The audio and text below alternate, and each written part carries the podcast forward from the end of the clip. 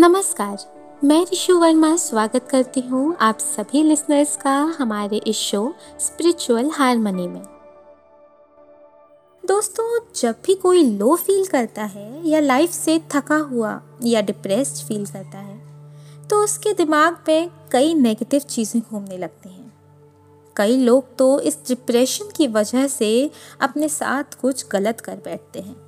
पर दोस्तों, अगर हम चाहें तो अपने स्ट्रेस को, अपने गुस्से को एक झटके में दूर कर सकते हैं या अपने कंट्रोल में ला सकते हैं। इसके लिए हमारे पास एक अस्त्र है। वो है श्रीमद् भगवत गीता। दोस्तों, श्रीमद् भगवत गीता में हर प्रॉब्लम का सल्यूशन मौजूद है। देरी है तो बस इसे हमें पढ़ने की, समझने की और अपनी लाइफ में अप्लाई करने की। पर दोस्तों, आज के इस बिज़ी शेड्यूल में हम में से कई ऐसे लोग हैं जिनके पास श्रीमद् भगवत गीता या अपने होली स्क्रिप्चर्स पढ़ने का टाइम ही नहीं है।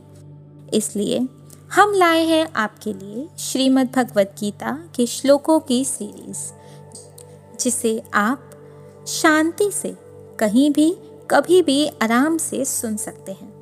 तो दोस्तों, आइए सबसे पहले जान लेते हैं श्रीमद् भगवद गीता का इतिहास।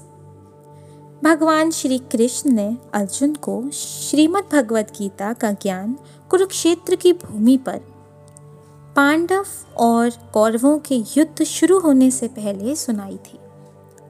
जब अर्जुन ने भगवान श्री कृष्ण के आगे अपनी दुविधा प्रकट की, तब भगवान श्री कृष्ण ने भगवत गीता का ज्ञान अर्जुन को दिया। और बात करें तो भगवत गीता किसने लिखी है? तो अपने शास्त्रों के अनुसार ये गणेश जी द्वारा लिखी गई है और वेद व्यास जी द्वारा बोली गई है। दोस्तों, भगवत गीता का ज्ञान हालाँकि भगवान श्री कृष्ण ने अर्जुन को बताया था, पर ये हम, यानी कि कलयुग के लोगों के लिए भगवान ने कहा था, जिससे हम कलयुग के समय में कठिन से कठिन परिस्थिति में अपने दिमाग को शांत रख सकें, सही गलत, अच्छे बुरे की पहचान कर सकें और सही रास्ते को चुन सकें। दोस्तों तो भगवत गीता में कुल 18 अध्याय हैं और कुल मिलाकर 700 श्लोक हैं, जिनमें से भगवान श्री कृष्ण द्वारा पाँच सौ चौहत्तर, अर्जुन द्वारा चौरासी संजय द्वारा इकतालीस और धृतराष्ट्र द्वारा एक श्लोक बोले गए थे।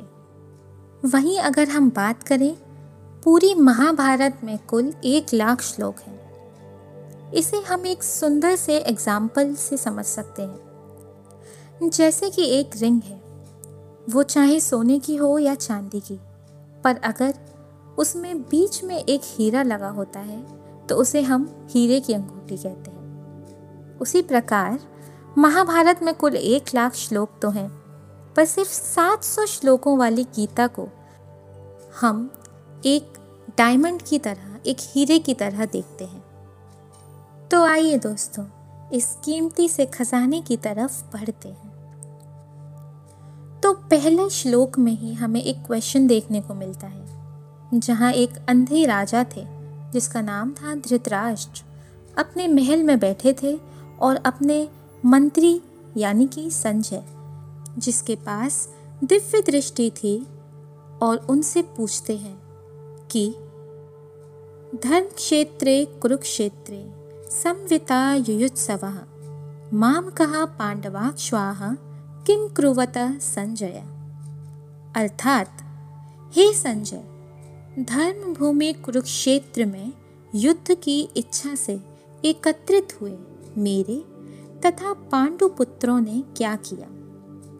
तो आइए दोस्तों, पहले इस श्लोक को समझते हैं।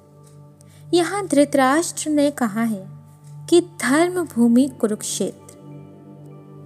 पहले हमें समझना चाहिए कि धर्म भूमि यानी कि कुरुक्षेत्र को धर्म भूमि क्यों कहा गया है? क्योंकि एक कुरु नाम के राजा हुआ करते थे। उन्होंने अपनी बॉडी को सेक्रीफाइस कर दिया था भगवान को खुश करने के लिए। इसके फल स्वरूप भगवान ने उस राजा को वरदान दिया कि इस पवित्र भूमि पर जो भी धार्मिक कार्य होंगे, वो सभी सफल होंगे।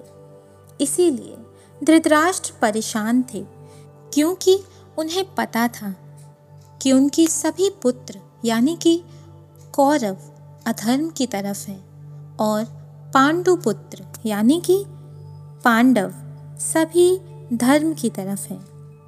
और देखा जाए तो भगवान श्री कृष्ण, जो कि स्वयं ही धर्म है, उनकी तरफ़ थे। तो दोस्तों, ये था भगवत गीता का पहला श्लोक, जो कि धृतराष्ट्र ने संजय को बोला था। दोस्तों, आगे के कुछ श्लोकों में धृतराष्ट्र संजय को बताते हैं। कि किस प्रकार दुर्योधन अपनी सेना का और पांडु सेना का निरीक्षण करता है और अपने सेना में आए हुए सभी योद्धाओं का मनोबल बढ़ाता है। तो दोस्तों, यही हम अपने आज के एपिसोड को विराम देते हैं। अगले एपिसोड में हम सुनेंगे कि किस तरह अर्जुन अपनी दुविधा, अपनी परेशानी भगवान श्री कृष्ण यानी उनके सारथी के आगे रखते हैं और किस तरह भगवान श्री कृष्ण अर्जुन की इस प्रॉब्लम को, इस दुविधा को दूर करते हैं। आप सुनते रहिए spiritual harmony with Rishu only on audio Pitara.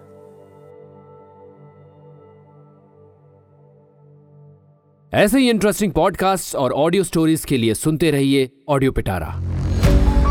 Audio Pitara. सुनना ज़रूरी है।